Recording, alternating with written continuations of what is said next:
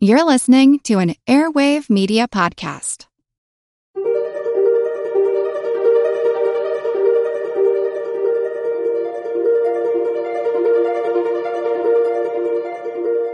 Over 7 million different animals inhabit our planet. It's actually suggested to remove horn from wild rhinos. Mm-hmm. And that seems like a, I was like, that's pretty genius, right? Uh, and the problem with that concept is What can they teach us? Right. And I mean, ibuprofen does that and better than rhino horn. So there's actually no scientific proof whatsoever that rhino horn has any therapeutic effect. Many species are in crisis and need your help. It's actually really sad. I mean, again, I mean, could you imagine if our kids couldn't have the same experiences with rhinos that we've had? I know, and Or even one step further, our grandkids? yeah, yeah. I, And then, and then we have to tell them that it's our fault. I know, I know. It's Join the movement at allcreaturespod.com. Alright, so welcome to the All Creatures podcast. I'm Chris. And I'm Angie. Today, Angie, we get to talk about your favorite animal. I'm very excited. We'll be talking about rhinos I know today. rhinos are awesome. They are, they are amazing, and you and I both have been very fortunate to be able to to work for these animals and and do some research. Sure, up Right. close and personal. Right. Absolutely. I've got to look at them. I've got to feed them. I've got to them. study them. I've got to Scratch them. rub them Yeah. uh, all over their bodies. So yes, I'm a very, very intimate love for these uh, beautifully horned creatures that are desperately in need uh, of our actions to Right. save them. Yeah, they're in big trouble, and they what the second largest land mammal Second largest Yeah. land mammal. next absolutely. to next to my babies, the elephants. And I know in Florida we've been very fortunate working with some conservation centers that we've been able to go and and help with some of the research, which we'll cover a little bit today. You know, we don't want to bore people too much with the, the nerdy details, but you know, or speaking, cool details. yeah, for cool, de- it is very awesome. Like it's your research. Oh, it makes me so excited, and you know that because for for years we've been been planning this. So I'm going to start with some more geeky science, Angie. I'm sorry, we're not going to bore you this time. Oh, that's okay. I'll, you can wake me up when it's over and we get to talk about fun stuff like behavior, Yeah, nutrition. and life cycle stuff like that. But th- it's very, very important, I think, to kind of go over some of this uh, geeky details to make people understand. And there, I think there's some fun parts. As Right. long as you talk about the the woolly rhino, I will be Okay, listening. okay. So let's start out with amino acids. Yay. Okay, I, was, I didn't see that one coming. Not mitochondrial DNA. We're, go- we're going amino acids, and, and the reason I bring this up is just they're organic compounds. Today in chemistry, today in science, we can break down everything. We know the chemical composition of pretty much anything terrestrial or you know anything on Earth we can get our hands on. Right? I mean, you're doing analytical chemistry right now. I am, and I wish I would have paid more attention in chemistry, my we're not, friend. We're not going to be talking about analytical chemistry in this, but but you're doing that right now with I your am. research. Yes. yes, trying, struggling. Yes, with your uh, with your rhino stuff. But this, I, I think, will make sense in a second. So let me let me just compare two substances, and then you try to guess what they are. Okay. So nitrogen, fifteen percent of this compound is nitrogen. Both of them about fifteen percent nitrogen. Sulfur, okay, about five percent one, about three percent the other. Okay, not much difference. I mean, that's a little different, not much.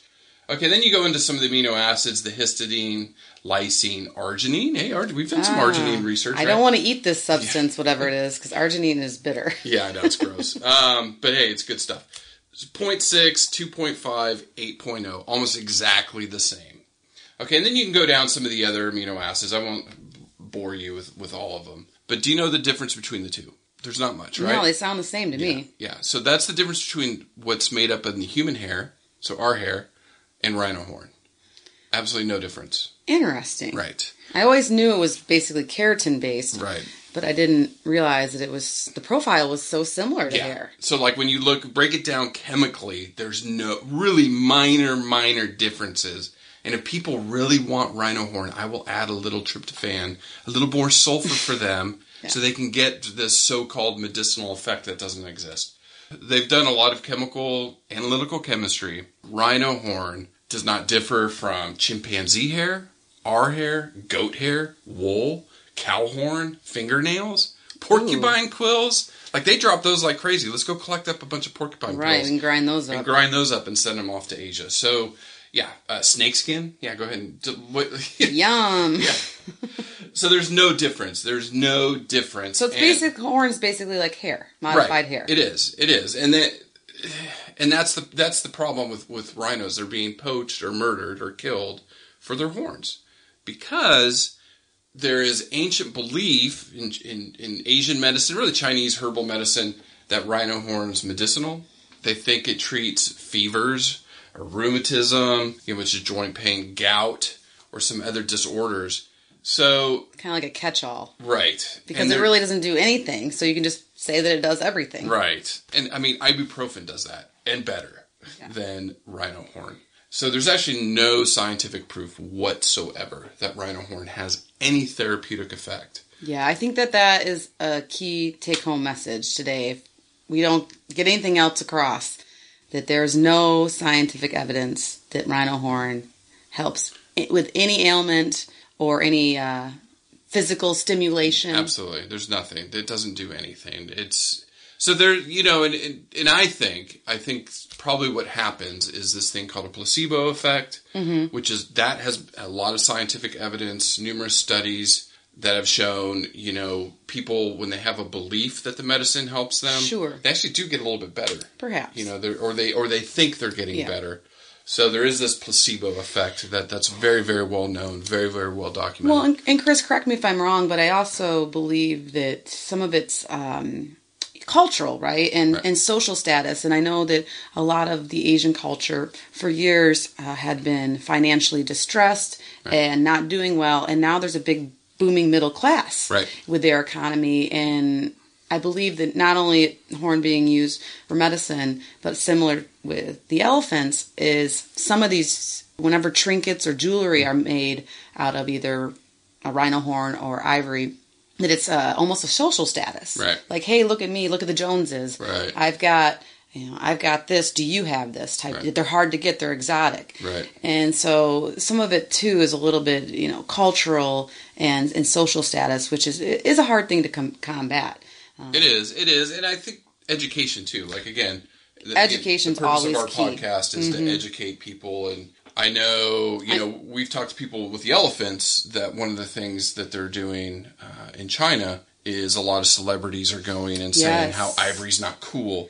And so now, actually, the demand for ivory is going down because people don't realize they come from elephants and that elephants are killed for the Mm-hmm. ivory.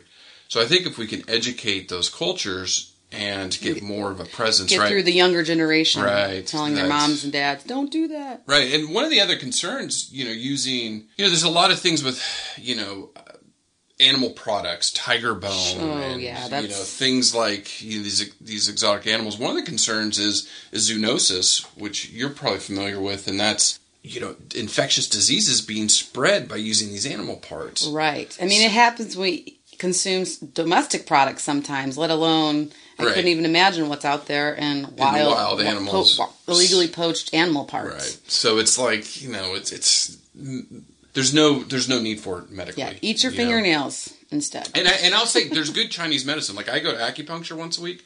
I love it. I believe in it. I Well, don't think it's placebo effect. no, there's a, feel there, better. yeah. there's definitely documented scientific evidence of it doing some of its claims. Right. So that is the difference. Right. So there's, I, I, you know, it, it's not to say that that there aren't valid Eastern Oh, no. medicine. There's a lot of great stuff in, in Eastern medicine. It's just rhino horn is one that is bunk. There's Mm-hmm. no medicinal value. Eat your fingernails and you'll get the same amount of tryptophan. I don't know about you. arginine. yeah, I don't know about you, um, but I know I've consumed a fair amount of my own hair Yeah. and dog hair, Yeah, and I don't have any of those. You know, it doesn't give me any benefits. Yeah, exactly. A little little uh, extra stuff in your food. Mm-hmm.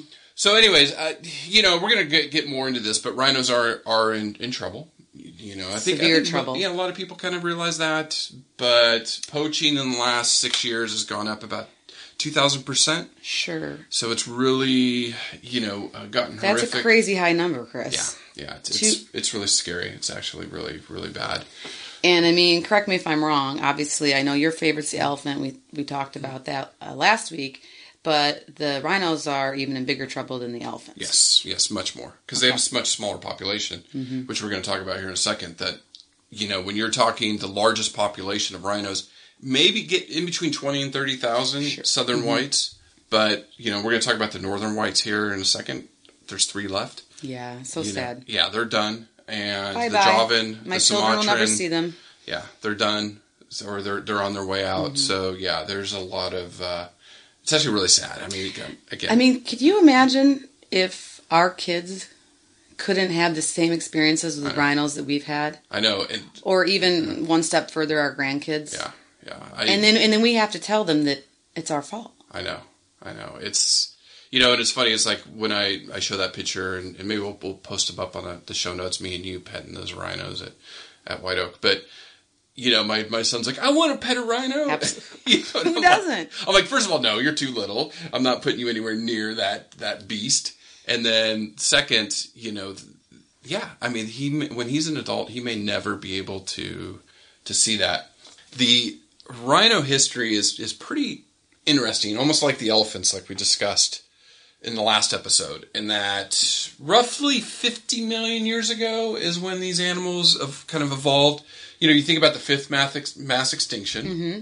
Big meteor comes, wipes out the dinosaurs again. And like what I, I spoke in episode one, that took about half a million years, Right. to completely wipe Didn't happen out. overnight. Yeah, completely wipe out the dinosaurs. And then with the rise of mammals, rhinos were one of the, the big species that, that kind of came up.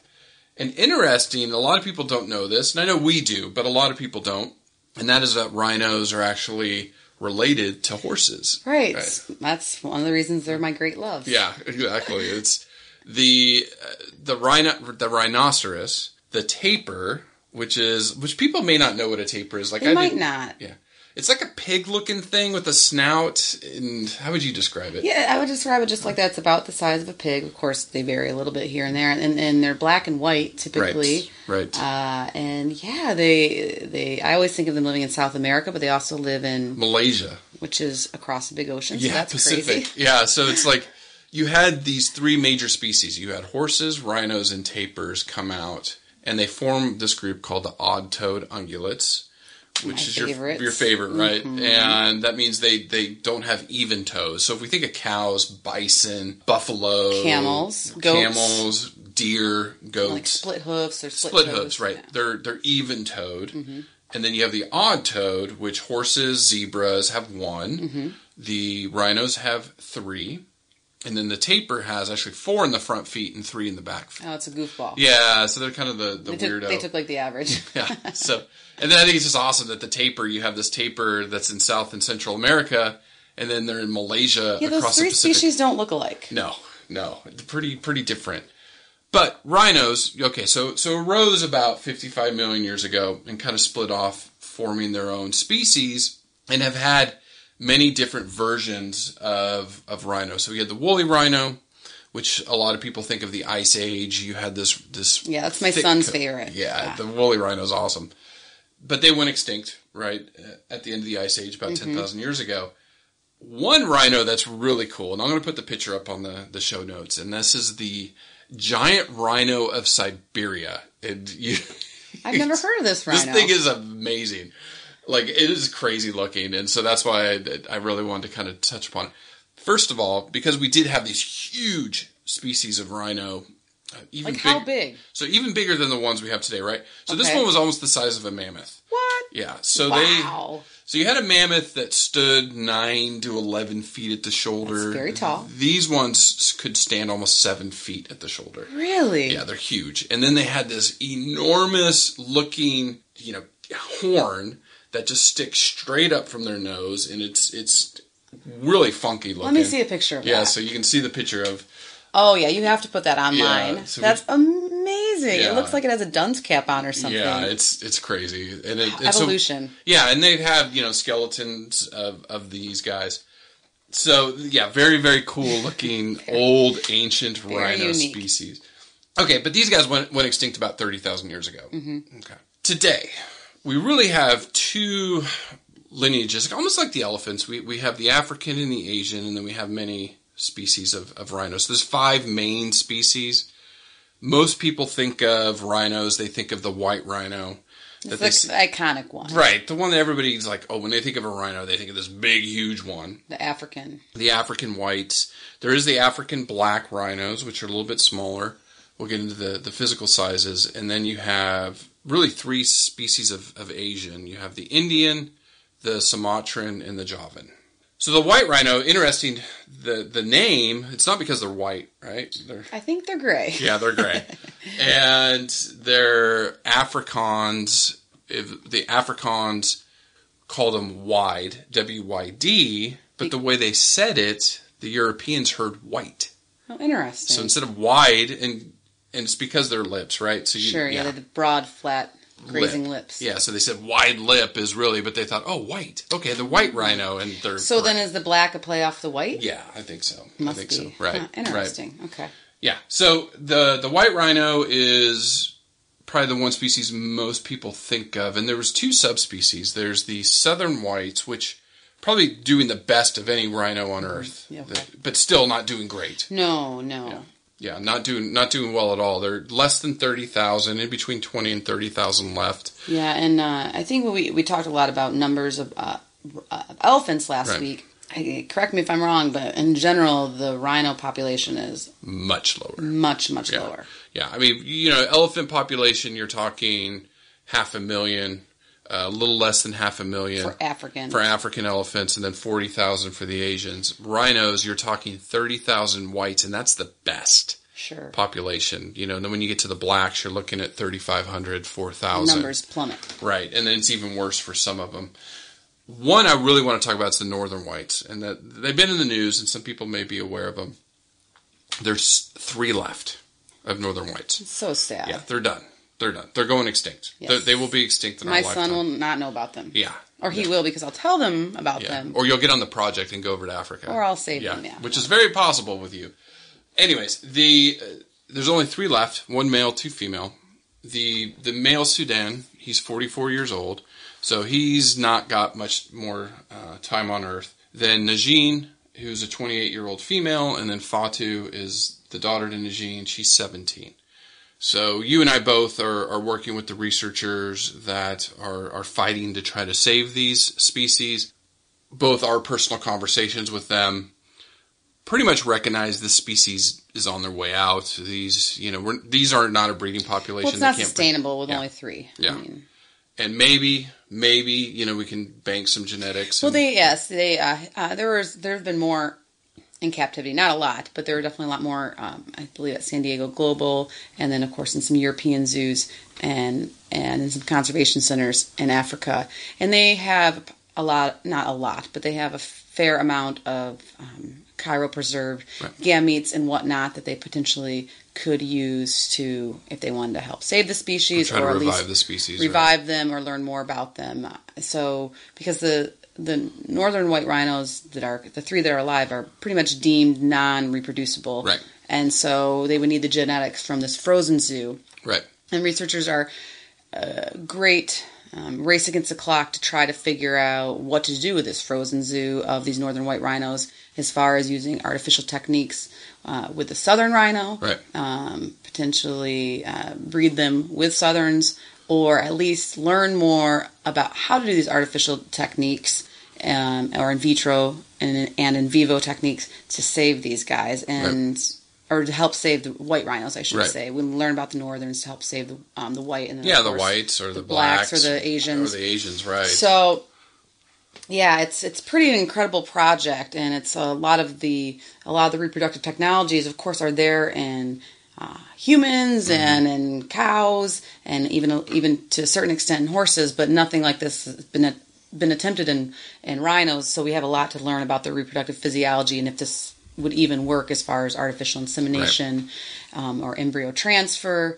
Um, yeah, some of these advanced techniques. some And, really cool things. and I think they're the northern whites is a great microcosm of this sixth mass extinction that Sure. we find ourselves that in. we we're, we are witnessing. Right, that we're in. We're, We're in we're in the middle of it, right? So they, you know, if you look at this species specifically, and we look at populations in 1900, there was about maybe 3,000 left of northern whites.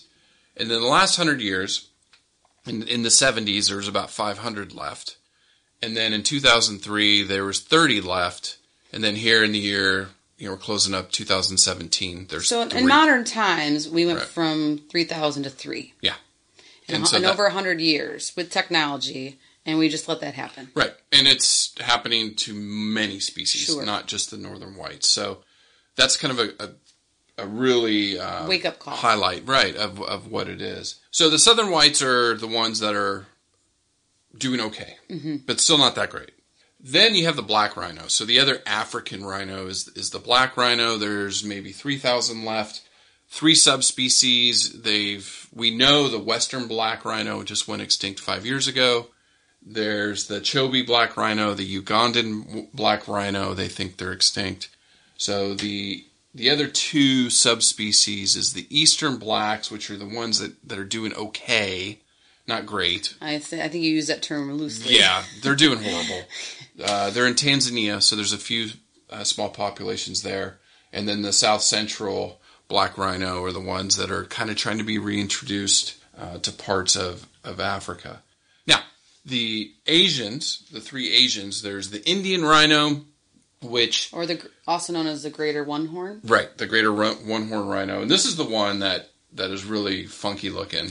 Yeah, this was one of the ones. Uh, the first time I saw it in person in, in a conservation center here in Florida, I was I was moved because it was such a unique and different looking Right. rhino as far as its body uh, it has almost like plates. Right. It, I mean, they're not plates, obviously. It's the way its skin folds over in different parts um, is just super unique. Right, it almost looks like a dinosaur skin, It but does, it's not. it does, it's so scaly, cool. Yeah. Yeah, they're really cool. So those populations are in India. They're of all the Asians, they're the ones doing the best. Then the Javan rhino is the most endangered animal or mammal on Earth, right? Yes. Yeah. Yeah. So sad. Yeah, there's only about 50, 60 left. And I mean, it's not sustainable. Yeah, they're and they're in one park in Java, and I've read read up on a little bit of these guys. They they're not doing very well, so they're probably going to be extinct in our lifetime. Mm-hmm. You know, with all the pressures that are going on there. And then the Sumatran, the smallest rhino. They only stand about four feet at the shoulder. They're, they have lots of hair. Lots of hair. Yes. Really I, cool. Yeah. I was blessed enough to get to meet a Sumatran rhino that had been born in captivity, I think in Cincinnati, hmm. and not historically, not very many of them have been in captivity because their populations are so low. But there was a great movement to breed a few in captivity and then re-release them. And so I at a conservation center here in Florida. I was able to meet Harry, the Sumatran rhino, rhino, and who was bred, I believe, in Cincinnati. And he was just such a sweet, Yeah. cute guy. I mean, it's very small, Right, And right. they have this long hair, which they think helps uh, protect them from moisture, and they don't do well in, with a lot of sun. They think it might prevent them from sunburn. They live in forested type areas, and so um, they they love shade, and this hair might have something to do with that, evolutionary speaking. But they're just the cutest thing you've ever seen. And Harry was a doll. And then recently, Harry had, was um, translocated to um, a national park in Sumatra, I believe, to hopefully be introduced Right. to some of the last remaining populations with attempts to breed. Right. And this is another really great story of uh, animals in a captive setting being bred and then released in the Right, wild to right. hopefully do their thing. And now their numbers are low. It's definitely super risky. Yeah. But you can kind of follow him a little bit on social media or some of the websites. And uh, I like to always, I'm rooting for you, Harry. Get out Yeah. there and do your business, boy. Yeah, I think I remember. I think I was with you when we we met Harry, and then you know they. uh yeah, he was the, the one male they had, and then they relocated him. Mm-hmm. Yeah, he needed amazing. he needed a girlfriend, and Yeah. basically the only girlfriend was across the sea. Yeah, on the other side of Earth, where I'm going soon. Yes. Yeah, when I go to New Zealand. Um, so historical ranges, again, very similar to elephants. That I think the you know they ranged most of Africa. There was regions where Big they didn't, right, Yeah. and not. It's interesting because they weren't so much in the the deep deep rainforest like say the forest elephants are. But you know, you did have desert roaming, Mm-hmm. like the northern whites were a lot of part of those desert regions now really isolated in Africa to very, very small pockets, national Fragmented. parks, right? Yeah. You know, it even brings me to what you brought up in the elephants that, you know, when the Europeans came in and exploited Africa, and then also today, we put up fence lines and say, okay, this is it. This is where your territory is. Right, regardless of season or Yeah. historical migration patterns Right. or breeding needs. It's like, nope, this is it. And then the animals break down the fences and get out, and we're like, why? Right. Because that's not their natural range. Um, big, big problem down there.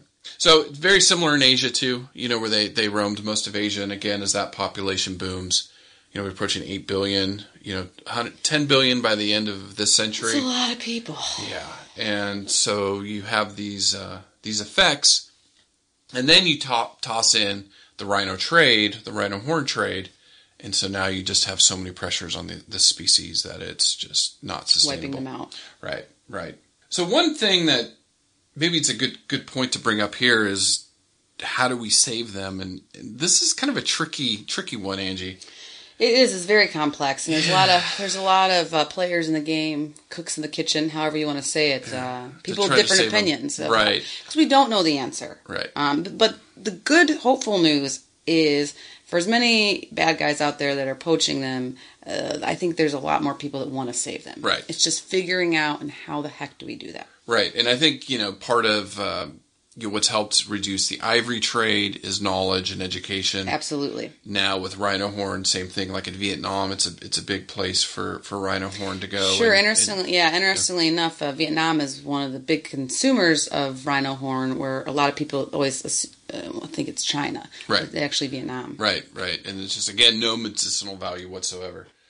So, this gentleman in South Africa, I want, to, I want to bring him up real quick, uh, John Hume, and his idea is to ranch and raise rhinos. Now, when I first heard about him, I was like, this is the most evil man on earth because he's raising rhinos and having them killed for their horns. And it's actually not. So, I, you know, sorry, John, you know, if you ever hear this, you know, I think you have an interesting idea, and I'd really like to debate you more about it because it's it may be one uh, way to save Is them. it, and it's like domestication almost. Right. So what he has is he has about fifteen hundred rhinos on a ranch in South Africa, and he anesthetizes them every about twenty months or every two years, and he shaves the rhino horn. Doesn't kill them because again, this is like fingernails. And it'll grow back, It grows back. but it takes a long time. It takes a long time to grow back. It grows very slowly, and he shaves it. And he's been saving these for years, and he has like millions of dollars of rhino horn saved up. Just recently, South Africa opened up the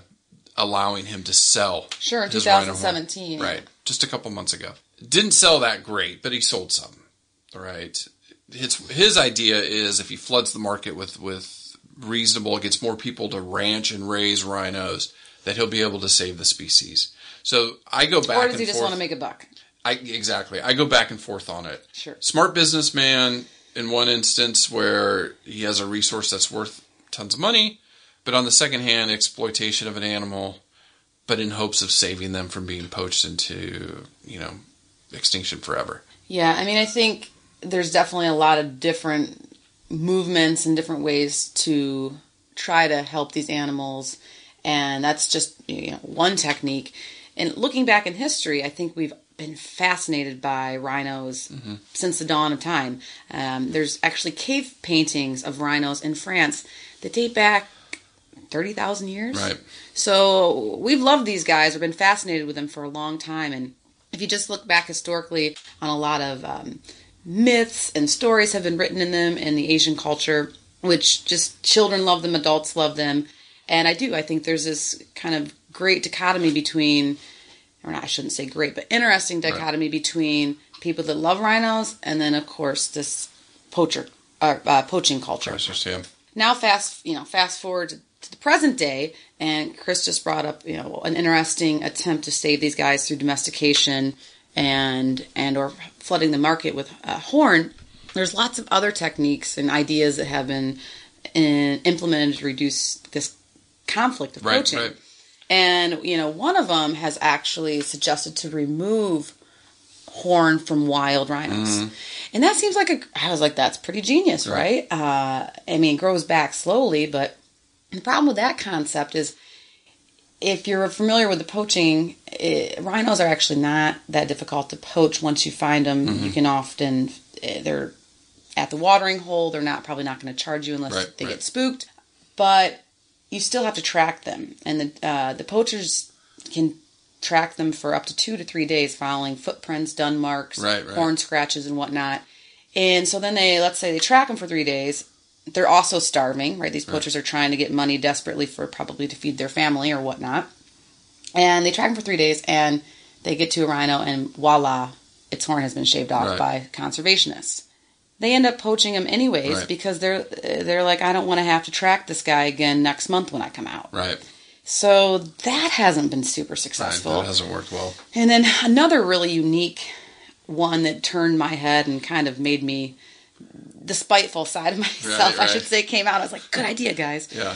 But another one uh, was to actually uh, catch up these wild rhinos and inf- sedate them, of course, and then infuse their horn with a mixture of pink dye and uh, a pesticide that was toxic. Right. That's toxic to humans, Right. uh, not not lethal. Not lethal so if you ingest it, you're going to be sick, sicker than a gonna sick, dog. yeah. But you're not going to die. But this um, this poison is also completely non-toxic to the rhinos, so it doesn't do anything to them, and they just live their life Right. with this. But if they get poached, if they get po- poached, uh, they want to send this message to the people consuming um, horn medicinally that you might getting be getting some poison. right, you might get poisoned. But the naysayers of this movement counter with the fact poachers don't care what their product they're Right. selling. They're, They're not gonna, gonna kill 'em, yeah. They're you know they're still going to kill them, and and so that in order for this t- technique to work, people would really need to be educated over in Asia as to not wanting to get it or whatnot. Right. An Uh, animal died for, for right. this thing that, you know, you, you could cure better with ibuprofen. exactly. Right. Exactly. And I one of the things that I've heard that's promising too is synthetic rhino horn.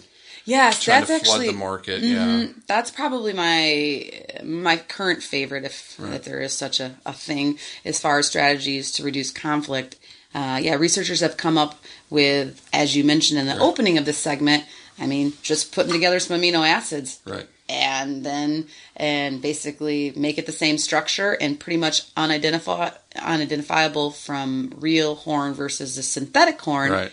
And perhaps if you super saturate the market, people will it'll be either be cheap or not. People won't or people won't desire it because it might quote unquote be a fake. Right. Right. So there's definitely tactics, and then probably the one I personally struggle with the most, even more so than domestic farming, is the legal poaching. Right. So certain countries have come up with strategies to every year open up, even though these numbers are super low, Right. like Chris mentioned. Um, and this is in Africa too, so I'm not sure if they do this in Asia. But in Africa and Namibia, for example, Right. the government opens up, I think, something like, you know, five. Uh, five You can shoot five trophy, rhinos. yeah, right. shoot- Trophy hunts. and of course they charge a lot of money for Right. this. It is not cheap, and the, and then the goal is to then put that money back into conservation. Right. So it's a different strategy, and uh, and of course I am definitely pro hunting here um, in in North America when it's legal and it's in season and there's overpopulation, and of course the hunter uses the food for meat and, Yeah, and they products eat it, and versus trophy mm-hmm. hunting, and versus that, trophy hunting. There's a new movie out. It's called Trophy, and I haven't seen it Oh. yet, and I'm dying to see it. It talks about this very issue. You know, the really the problems with it, and it's it's you know people going out and shooting elephants and paying a, a premium, but then that money, premium. but then that money's turned around and used to preserve the other elephants. So yeah, it's a tricky, It's a tricky complex issue. it's a complex issue that you and I are not going to solve, but in the same instance, we can educate ourselves, Right. and and it's hopeful to know that people are trying, Right. But we need to try harder. Yeah, and there's a lot of people out there that are. So the life cycle of the African and the Asian, they they they pretty similar across both species. They live in the wild about 35 to 40 years. You know, so hard life. I mean, I think any animal in the wild has a hard life. Well, in captivity, they're going to live a little bit longer, right? Right, 50, 60. 60, yeah. it- it- They live quite a little bit longer, not having to deal with being preyed upon, things like that. The largest, obviously, is the white rhino. The Indian Indian rhino is about the size of the white rhino, uh, maybe a little bit smaller. The obviously the black rhino is, is is smaller than the white rhino. But just some some statistics on the white rhinos. The males are the big boys. They can stand almost six feet at the shoulder. It's tall. Pretty big, yeah. And that's 1.8 meters. So I'm learning. You're getting I'm learning good. my metric. And then they weigh the males weigh about five thousand pounds. Wow. Yeah, they're about yeah half the size of a a male elephant. Wow. Or two point or two thousand three hundred kilograms. Hmm. Learning that, and the female is just a little bit shorter, five feet or one point seven meters, and then weigh about four thousand pounds. So a little bit smaller than the the the boys. Not huge, but or not a big disparity, I guess, in size. The Javan rhino is a little bit smaller than the Indian. And not as small as the Sumatran. The Sumatrans are the tiny ones. That's, That's- the one, yeah. That's Harry. Yeah, Harry stands about guy. four feet at the shoulder, so yeah, I can Just almost jump on his back. Yeah, Yeah. yeah. You no. can jump on his back. Yeah, yeah, he's, he's he's pretty big. The the big difference between the the species, I guess, is in the lip, right? We talked a little bit about that. The white has the wide lip, Flat square. right? Yeah. and, and that's because they're grazers. Okay. So they eat grass. That's the the plains of Africa. They've evolved to like horses. Right. Their main dietary source is grass, whereas the blacks are more of a browser. So the shrubs, maybe some tree branches, things like that. And with the blacks, they have the prehensile lip. Right, right. They have that little that little lip. It goes out. The top lip goes out like a triangle. Right, In right. fact, my uh, one of my black rhino stories is I got to behind the scenes feed them some treats, uh, like sweet potato and apples and stuff you would like. They also think are treats. Yeah. And this prehensile lip wraps around the food item, not wraps, but reaches Right. for it and grabs it. And you also, your hand kind of goes in there, in their mouth Right. a little bit, which for most people that'd be horrible. But for me, I was instantly in love. Yeah. I didn't wash my hand for a week. Yeah, just, just kidding. Um, but no, very, very unique, very distinct, and uh, completely different than I grew up feeding horses, right? Right, That right. have these flat lips that kind of, you know, you always ha do the flat hand. Uh, Right. Black rhinos are totally different. Right, right. They, yeah, very, very unique with that that little. In fact, yeah. if you're a rhino dork like myself, you should put that on your bucket list. Go feed a black rhino, Mhm, yeah. Yes, not in the wild. yeah, not in the wild. Don't approach them in the wild. and not some crazy roadside zoo. but- Right. Oh, yeah. uh, no. The Indian rhinos, their their lips are kind of a mix in between the, the Asian rhinos. So, so that's some of the things uh, that are different with them. Uh, we talked about the Indian having those plates. You know, the the blacks are gray, the whites are gray. They're all gray. And then the Sumatran, we talked about the hair, but also what's interesting about the Sumatran, and and I'll make sure to put all the the species up on the show notes as far as what they look like. They have that sclera of the white of the eye you can see. They're oh, really Oh, unique. Yeah, Almost like an Appaloosa horse. yeah, they're really bizarre. Hmm. I mean, the whites are, or the hmm. Sumatrans are really cool. So nutrition wise, so talking about, you know, we talked about the differences in the lips, and really that that goes straight into what they eat, and that's like we said, the whites eat lots of grass. You know, probably like 120 pounds a day, so one of you a day now. Wow. I know we said this last week. You are very flattering. I recently had a child, so yeah, 120 They pounds. eat an Angie a day. How about that? Yeah, Um. Yeah, 120 pounds, or, or and that's probably a male, so about about 100 pounds a day. But that's That's a lot of food. It's a lot of food. That's a couple bales of hay. yeah, they, they they put put away a lot. Now the black rhinos and the Sumatrans, Indians, and Javans, they're more browser types. Indians, I think, are a little bit more grazers too, but uh, definitely Sumatrans and Javans because they grew up in forest regions, right? And then the blacks, they eat more twigs and. And so by leaves, browsing, Chris right. means they, uh, they're instead of their head being on the ground grazing grass, they're going to be head up looking for leaves Right. and twigs and different things they can use that lip to grab. Right. So they definitely are. Their diets definitely change a little or a little bit different. Now, digestion system very similar, like we talked about the elephants. Obviously, very similar to horses. Smaller stomachs. These hind gut fermenters, so all that grass and stuff in the So they need to eat like all day long. Right. So yeah, they're they're meant to graze and eat all day, rather than eating large meals. Now, what's interesting about rhinos, and especially specifically white rhinos, is they can eat and withstand poisonous plants or toxic toxic plants. So they can go and graze and eat some of these toxic plants. So they have this ecological niche in Africa that they kind of take care of those plants. And I was thinking, like, especially we talk about things affecting the environment that we don't really think about.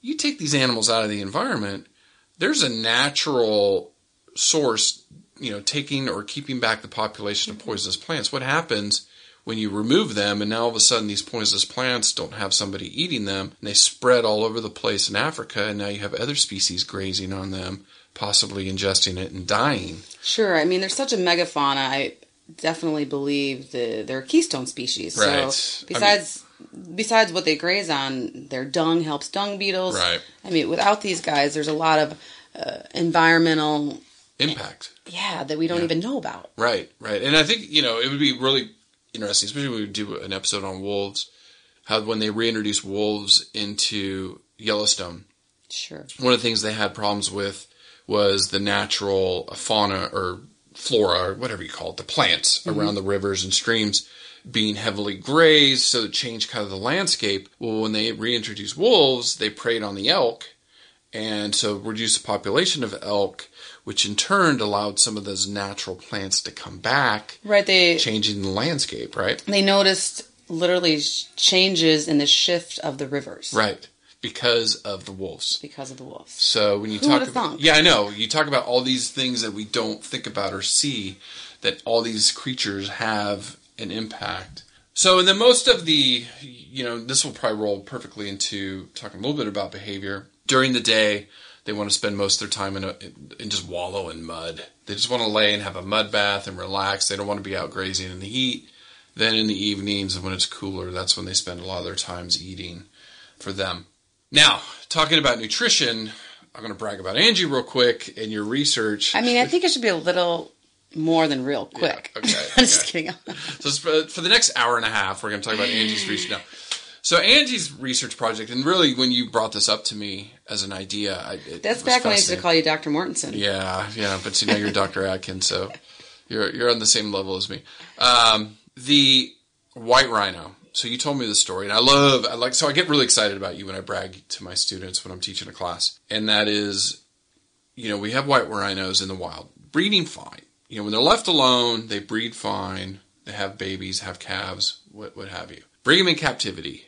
Males seem to be okay. The female wild caught females that we bring into captivity, they breed fine. You know, we get them pregnant and they give ba- they have babies, calves.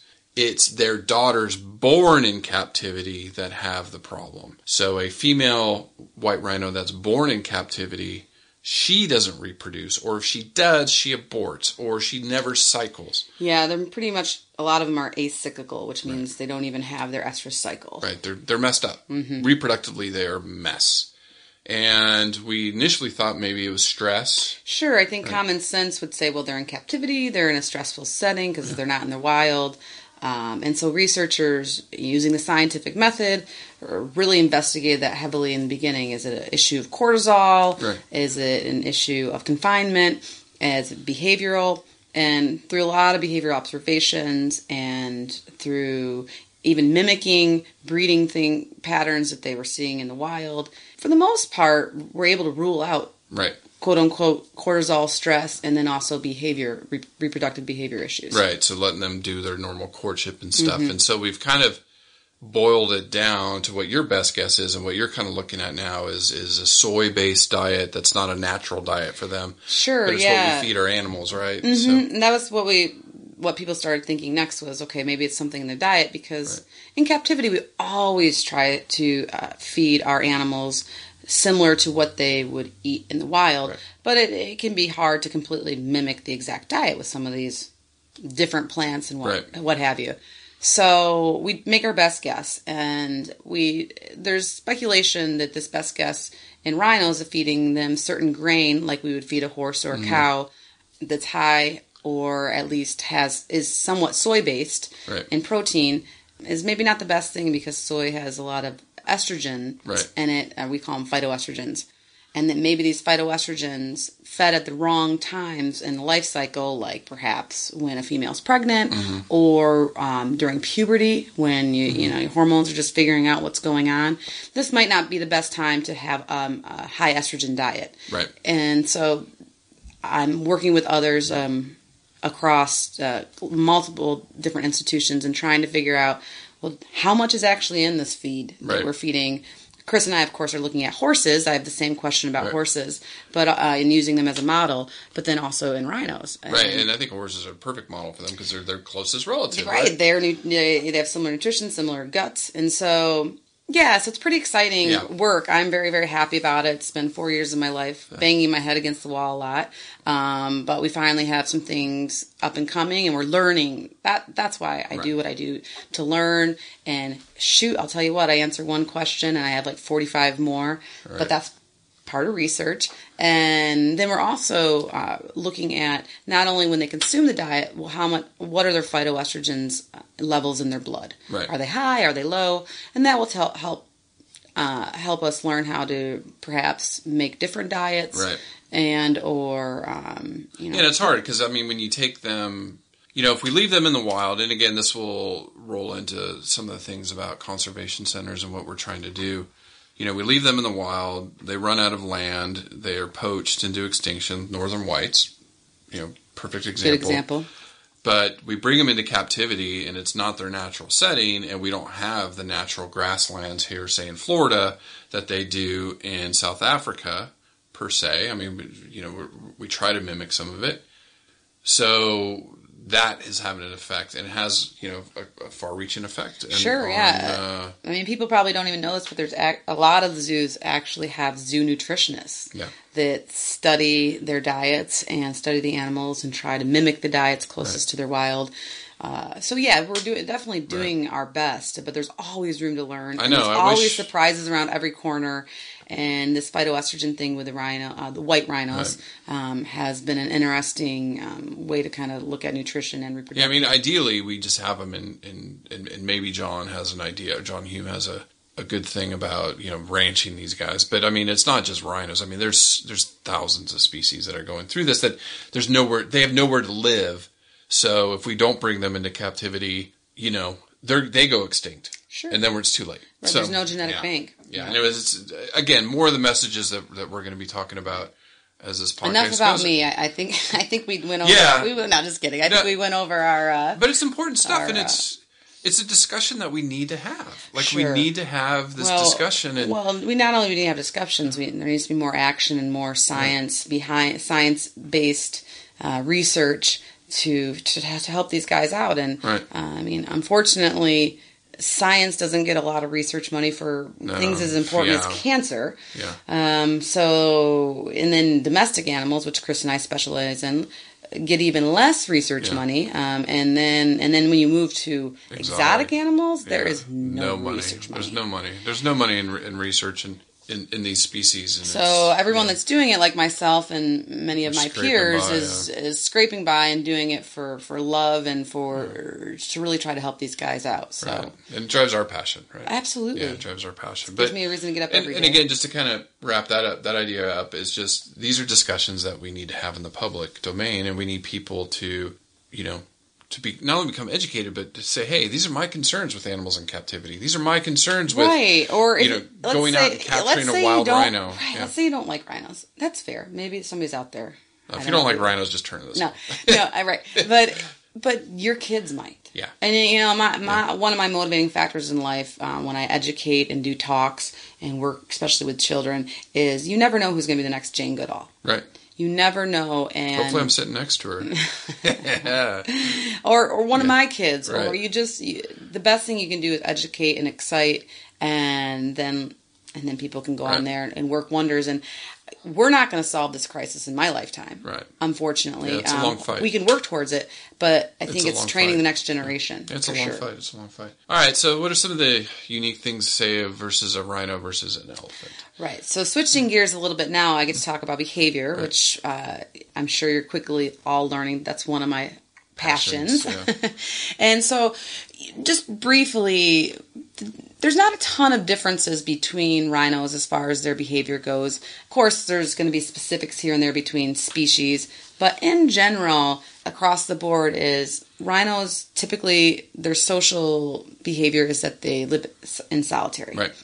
They usually like to avoid each other. Some rhinos are more introverted than others. And this is across the board for rhinos, except for the white rhinos. So, white rhinos, interestingly enough, like to live in groups or herds of up to 10 animals, which of course are all females because boys are stinky. Right. yeah, exactly. I mean, the boys come around, you know, knock, Yeah. knock, knock when it's, you know, breeding time. But other than that, boys aren't there. And of course, this herd will be, you know, juveniles too. Mm-hmm.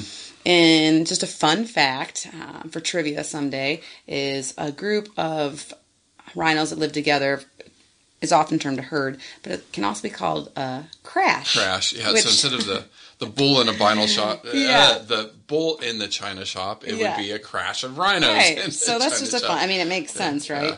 So, but yeah, so the so the white rhinos are the only ones that typically live in a group, and then their their habitats, of course, will overlap, especially in some of these smaller reserves and whatnot. And so they'll share watering holes, Mm-hmm. or um, they'll, they'll share, of course, some feeding grounds. But it's kind of uh, I can picture in my head very clearly when I uh, was learning about this behavior. But they will like scratch their feet across the grass and kick up grass and, and move dirt, kind of like how my dog does after Yeah, it goes to the marking, bathroom. yeah. Yeah, like a little bit of marking. And what that does is that signals to other uh, rhinos, hey, this is my land. Right. And they'll also urinate and then, of course, defecate to tell everybody, hey, hey, this is where I live. The stinky pee is Mm-hmm. mine. Yeah, this Yeah. is this is where I live. So don't don't you guys try that at home. Yeah, right? no, no, All no, no, no. Although you will keep people out of your house. but also, interestingly enough, it could be an evolutionary thing, or Right. it could be how their eyes are set. But they across the species pretty have poor vision, Yeah, right, right. and I researchers speculate that a lot of times when rhinos charge, which is very scary to people if you've Right. ever been on the receiving end of it. I luckily, fortunately, have not. But that a lot of times they charge not even necessarily potentially to be aggressive, but more maybe because they were spooked and they don't have this great Eyesight. eyesight, so that's just their gut reaction. They're not going to run, yeah. right. They're not a flight animal that's going to turn around and run away. They're going to run towards what they're scared of. Yeah. And so, I mean, obviously they're dangerous animals, but there might be some reasons uh, behind it. And and when this spook does happen, or this charge, or maybe they really do want to get you, whatever it is, uh, watch out Yeah. because these guys are big like tanks. right. But Chris, they're so agile. Yeah. If you've ever seen one run before, they, I mean, they don't look like they weigh, you know, 4,000 uh, pounds or Right. whatever it is. So, and they can reach speeds up to, are you ready for this? Yeah, yeah. 30 miles an Yeah, hour. That's like moped speed, right? Yeah, like, oh, I mean, yeah, that's. Or 45 kilometers. yeah, for- for, there we go. Now that makes more sense. Now, now you can yeah. now you can visualize it, Yeah. right? No, I'm gonna be so Um, lost in New Zealand. No, I mean, 30 miles an hour for a 5,000 pound animal coming at you. Yeah, that's So, scary. Yeah, so yeah, I mean they're they're uh, beasts. They're, they're beautiful for, beasts. And for that being said, they don't have a lot of as adults. They don't have a lot of predators besides, of course, their human com- Right. uh, conflict that we've talked about. But young rhino do often are susceptible to perhaps lions, Lions, in Africa yeah, and then um, uh, tigers, tigers. in Asia. Mhm. Yeah. The other thing that people don't know about rhino, because I have two little boys and I'm always making elephant sounds Right, and right. cow sounds, and I have a great horse sound. Yeah. surprise, surprise. Yeah. But uh, rhinos actually have a very extended vocabulary. Yeah. and um, they they make sounds such as grunts or snorts and snuffs, and they actually can even whistle. Yeah, I a whistling heard that. Yeah, that's Mhm. crazy. Yeah. So just just really cool creatures, and then in, they've also recently found out that like the elephant we mentioned last week, the rhinos can communicate through these low infrasonic frequencies The low rumbles, right? Mm-hmm. that we humans can't hear, but of course other rhinos can hear and it can communicate like, "Hey, do you want to come breed with me?" or "Hey, this is my territory." And so we just keep learning really cool things Yeah. about. I mean, there's so much. They're pretty well studied in captivity, but there's still so much more we can learn from them in both captivity, but then Right. also in the wild as far as No, and, and I think you, you know, you brought it up earlier too. Is there's just no money. right. Like that's what's so maddening about this, and it's you know in, in episode one talking about the sixth mass extinction. This should be in the news every day, and luckily, you know, we're seeing more and more of it creep in. But there's no money. There's no money to research this stuff, and there's no money to spread the news. There's no, and it's frustrating because it's this is our survival as a species and as a planet. Earth's going to survive. Something, if, if we all die out, something's going to come around eventually. Sure. Millions of years later, maybe it's time for the lizard people or whatever. Right. Insects dominate and they become super mega insects. I don't know. The Earth will survive after we die out. But why are we killing ourselves? right. Why are we forcing our hand? Yeah, and why are we not, you know, doing things to to protect the environment, and protect the human race? Right. Like talking to my son about dinosaurs and explaining how they went extinct with the meteoroids and whatnot. I mean, I couldn't imagine explaining to him or a grandchild of mine this happened in our lifetime. Like Right.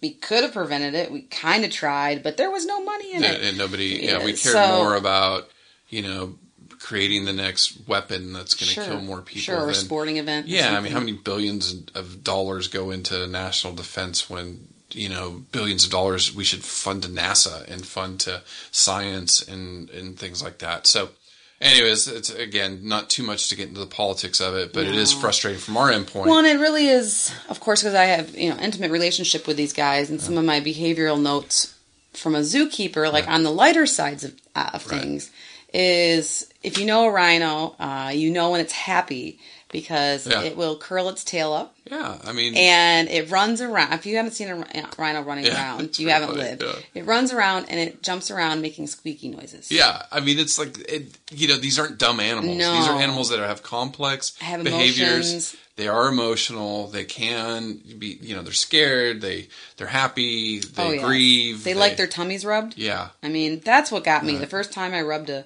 a black rhino tum- uh, tummy, of course, through protected contact. Yeah. I was not in with a rhino.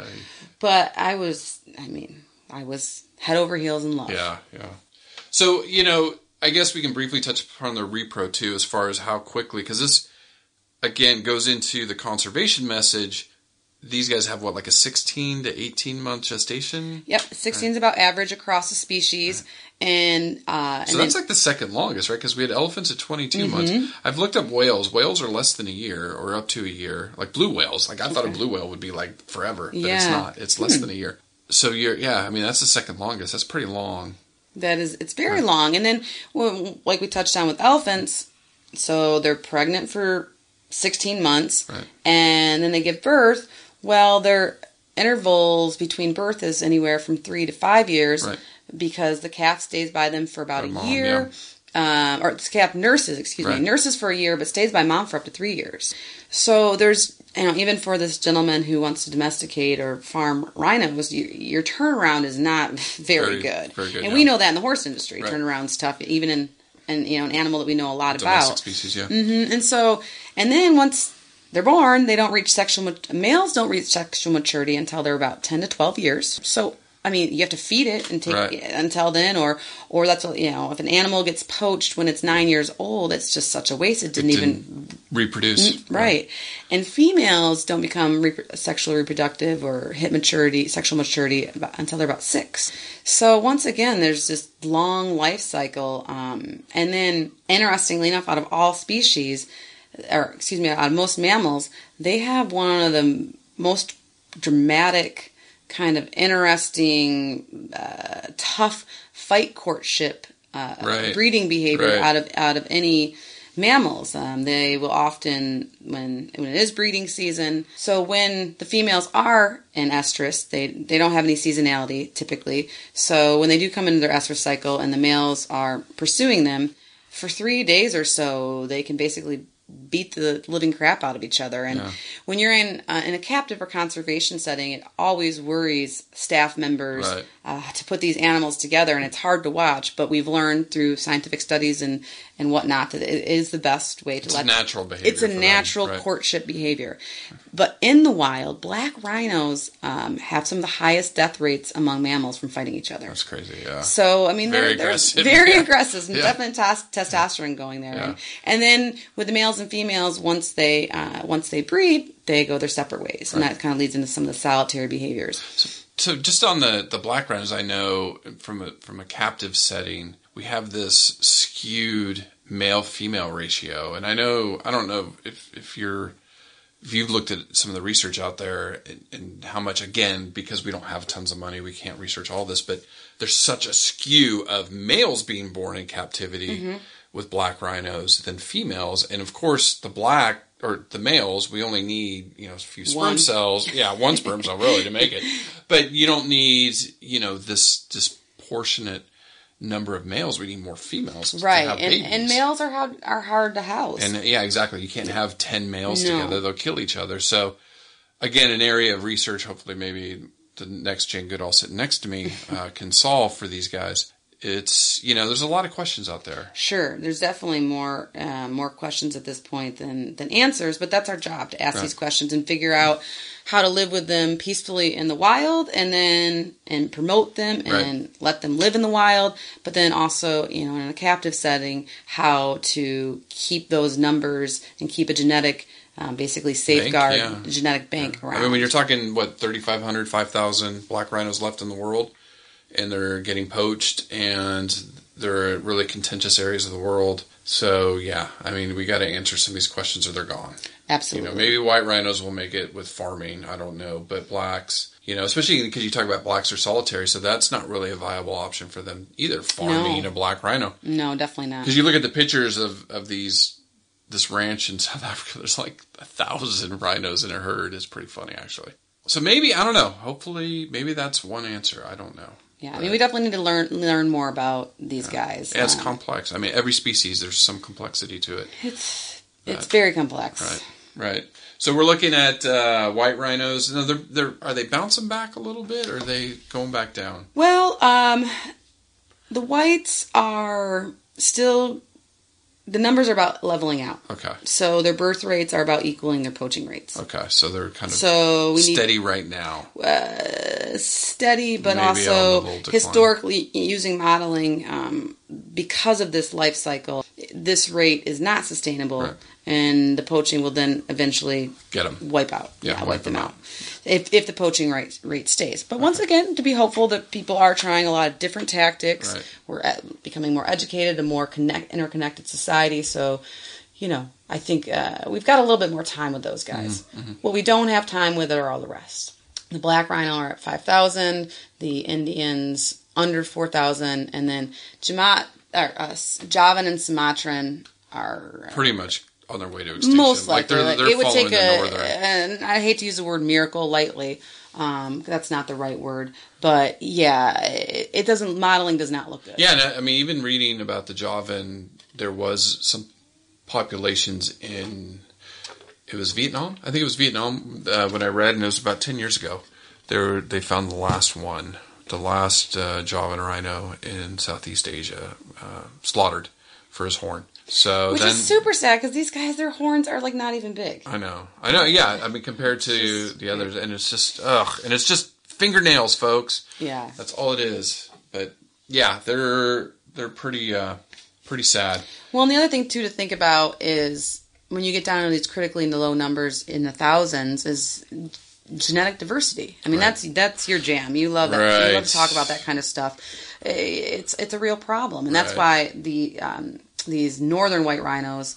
The three that are left, I mean, scientists know that it's pretty much a lost cause because what what can you do with three? Um, even though they do have once again some Right. frozen some frozen gametes and whatnot. So we don't want we don't want the blacks and the um, and the Indian to- rhinos to get to those. I mean, it- they're it- still at a low number, but we don't want it to get even lower because it just makes everything harder. And then we're we're you and I are super focused on um, poaching, but we've mentioned you touched on habitat loss. Right. It's a- There's there's also disease, and then yeah. in certain areas there's a lot of natural disasters between fires and earthquakes and typhoons. So, and all that's normal and natural. But we put that on top of the human Very in the very conflict. tiny population. in the tiny population. It, it's it's it doesn't take much. No. it doesn't take much to tip them over for for extinction. And yeah, I mean, when we talk about genetic diversity, that's definitely something that in the future, you know, we should we should talk about. You know, and and just I like to use the the Przewalski horse as an example that we were down to twelve breeding animals in the mm-hmm. seventies. Again, another conservation success story where they were only in zoos, they were extinct in the wild, brought them back, and now have reintroduced them into Mongolia and China. There's about two thousand down, you know, from twelve to two thousand it's a great success story. but they're heavily inbred and they have problems. There's a lot of natural, a lot of behavioral issues.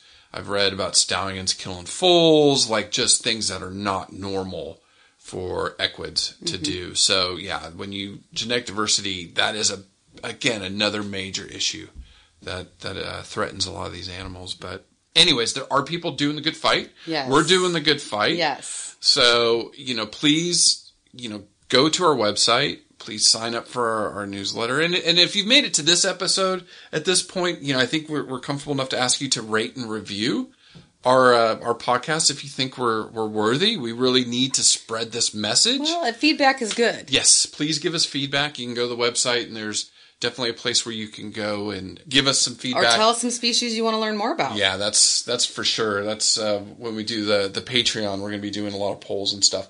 Real quick, conservation tip: never buy horn. Just never.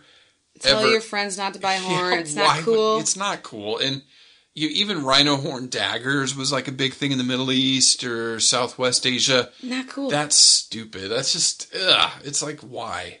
Why? You're you're killing off an animal for for something that is like dumb. make a finger horn or Yeah. like a finger. fingernail Yeah. horn. I- Yeah. yeah, chew your fingernails. If you're feeling sick, chew and eat your fingernails. It's the same thing as rhino horn, okay? Or take an ibuprofen. I promise you the ibuprofen will help you more.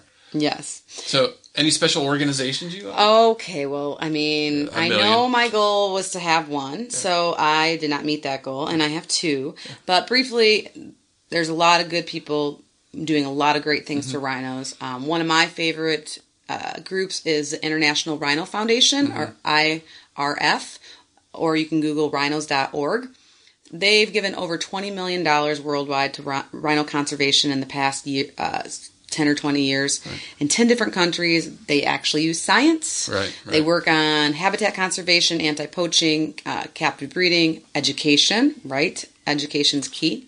They're a really good group, and I highly recommend you check out their website and vote with your dollar and tell those guys you like Mm-hmm. what they're doing. And then another one you should check out is a, a dream job of mine, or if I ever ran away from uh, life, I would run to the Rhino Orphanage Right. in South Africa, and that's can be found at the rhino rhinoorphanage.co.za. And their mission is to rescue, of course, baby Mm-hmm. calves uh, that have been uh, orphaned from the poaching crisis. Right. So we, we haven't even touched on that. Think about uh, you you know you poach a mom and you leave behind a two year old rhino Baby that that's not survive. sufficient. Yeah. Sure. So they do really great thing and they nurse them back to health. And sometimes baby uh, calf rhinos are cut off too, Mm-hmm. and they help nurse those guys to health. And um, they do really good things. And then and so you can check them out too. They're Right. one of my favorite. Uh, sites to follow on Facebook and Instagram because they just have cute pictures all the time, and they're guys that are doing the real work Right. They're in the they're in the they're in the throes of it. Right. They're in the trenches of it, Right. and they're fighting the good fight. And I'm just, uh, I'm, I'm really proud that there's so many good people out there that are, um, are working to save, working to save rhinos. Yeah, working hard, working hard. All right. Well, thank you so much for for sticking with us, and we will Go Team Rhino. Yes, Team Rhino, and that was Angie's favorite rhinos. Now that we got those out of the way, we'll definitely be bringing uh, a diverse range of species, but we had to start with our two favorites, and uh, let us know what your favorites are. Please. and then we'll we'll try to to get an episode on them. All right. Well, thanks. Thank you for listening. Thank you. Listen, learn, share. Join the movement at allcreaturespod.com.